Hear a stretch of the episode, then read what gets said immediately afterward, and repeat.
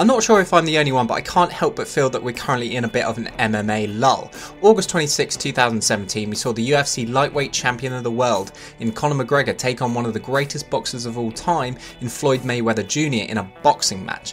And while it was an incredible achievement for McGregor to even be in that situation in the first place, the reality of it left a bad taste in my mouth. A guy who had made a career predicting his fights and emphatically delivering in vicious velocity in a way that really had never been seen before made McGregor a megastar. He walked the walk and talked the talk, he proved doubters wrong and created this image of himself that transcended the sports. Fans swarmed to his support and he became an icon. He skyrocketed himself in discussions that turned fiction to fact and had the MMA world believe that he was capable of achieving something that 49 others could not do in a totally different sport to his own.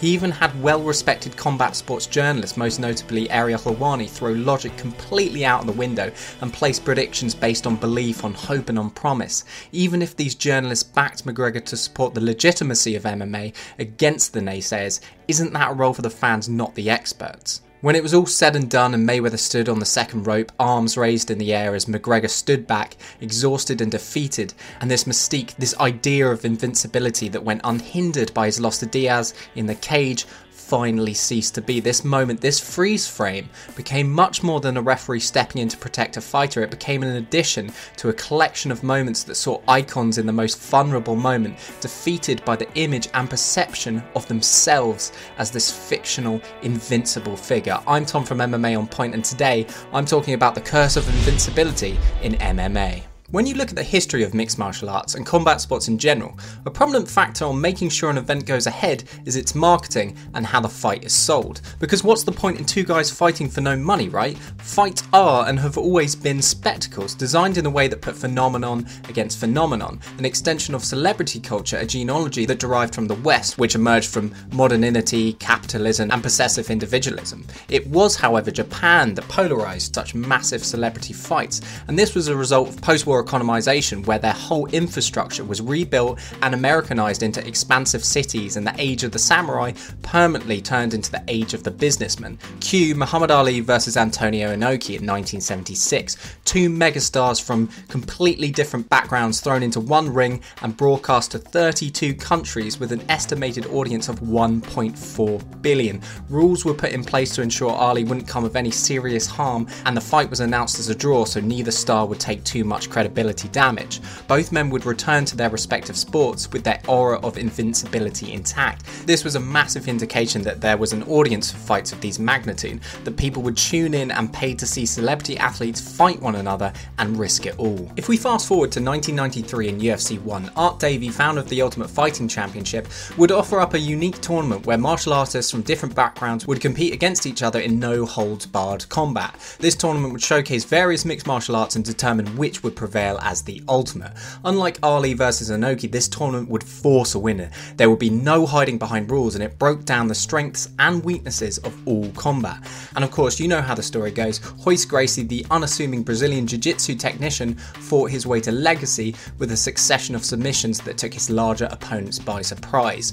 Gracie would go on to win three UFC tournaments and redefine the playbook and what it took to be an elite fighter. His size, his fights, and submissions ability made him an instant star, and after a five year hiatus, he was finally tempted back into no holds barred combat in Japan at Pride Grand Prix 2000. In the quarterfinals, Gracie met Japanese fan favourite Kazushi Sakuraba, a man who had beaten his brother Royler Gracie a year before at Pride 8. Sakuraba's win over Royler sent shockwaves through the MMA community as it was the first time a Gracie had lost in professional competition in decades. After a 90 minute battle over six 15 minute rounds, Gracie's brother Rorion threw in the towel, cementing Sakuraba as the first man to beat Royce Gracie. This moment was particularly poignant, with commentator Stephen Quadros uttering the words, he made Royce Gracie quit several times. It seemed through this loss that the rest of the world had finally caught up with the Gracie family. The sport had progressed and adapted, and the fans were interested in where the sport could go. The Gracie aura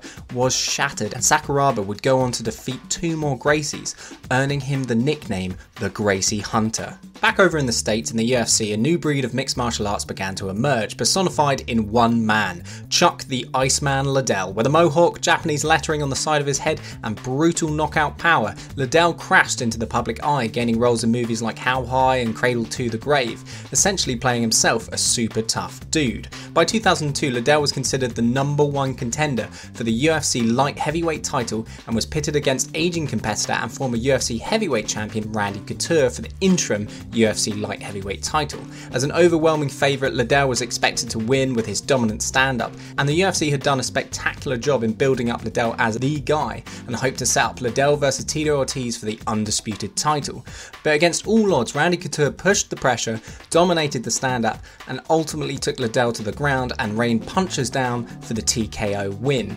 The loss sidelined Liddell from the main event picture for a year, which allowed Liddell to regroup, test the market in Japan, and for the UFC to repackage him as a fighter. It's similar how they tackled Ronda Rousey's first loss. We'll get to that in a bit, but Liddell returned to the octagon in an immediate title fight against Tito Ortiz, and the fight was marketed as a huge grudge match, and all else was forgotten. Though this loss to Couture didn't really ruin Liddell's career, and in fact his career would continue to heat up right to 2006, it definitely hurt the legitimacy of his persona for a short while, which went hand in hand with a time period where the UFC was faced with the prospect of folding, while Pride flourished in Japan. On the surface, the UFC looked as if it was performing well, broadcasting shots of massive movie stars like George Clooney and Juliette Lewis in attendance at shows, but it wasn't enough to hold fort.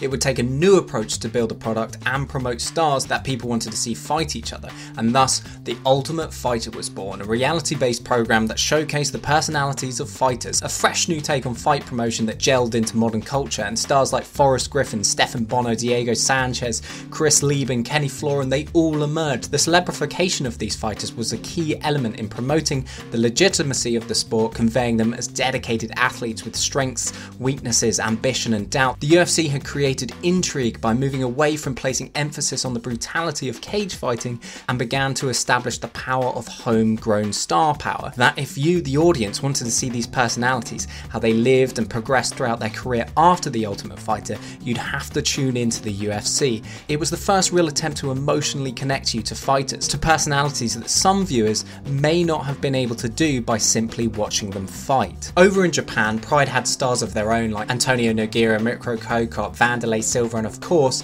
Fedor Emelianenko. Fighters became celebrified by the celebration of honourable fights as seen by the Japanese audience, and fighters like Silva and Mark Coleman were thrown into these bizarre commercials. Though it seemed that these massive events and fighters that were just adored by the Japanese public drew big numbers, fights were still booked at times as freak show bouts, with their top star Emelianenko taking on phenomenons like Zuluzinho and Hongman Choi, who had questionable records and a lot less experience. Pride had exhausted the amount of times that they could sell their top stars fighting each other, and backed by billionaires, the UFC began to pull away. During the late 2000s, the UFC began to establish dominant champions in each weight class, with a selection of challengers for each champion. Anderson Silva would bark on a legendary run that would see him hold the middleweight title for six years with 10 consecutive title defences, and GSP would pull away from the competition and become a huge draw in Canada. Countries began to get behind their fighters, propping them up as heroes, and the Ultimate Fighter series continued to thrive, pumping out personalities that new and old fans could get behind. It was clear that the UFC had found their formula, and soon the passion project of Casino Kings Frank and Lorenzo Fertitta would become a global phenomenon. Fighter sponsors were scrapped, and Reebok Outfitting was introduced as an official partner.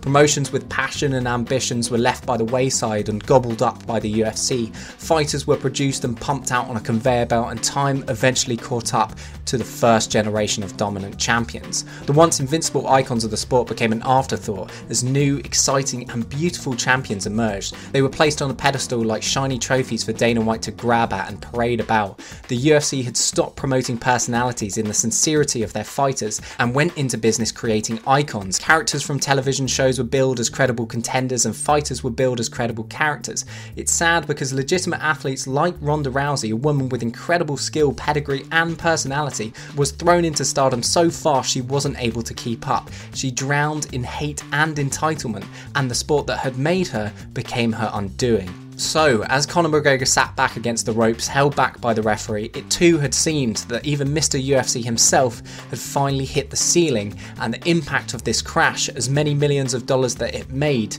looked nothing different from the countless faces we'd seen from the past. The big question now for McGregor is how does he bounce back? Where does he go from here? And has this hurt his aura of invincibility in the UFC? Let me know in the comments. I'd love to know your thoughts.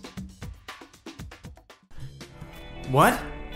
Did that seriously just happen? Unbelievable. I think we actually did, yeah. We just hit 10,000 subscribers. And only in one month. It's madness. Needless to say, guys, we are just completely blown away. We thought after a month we'd only have 100 subscribers and about 10,000 views. We now have over 10,000 subscribers and over 2 million views.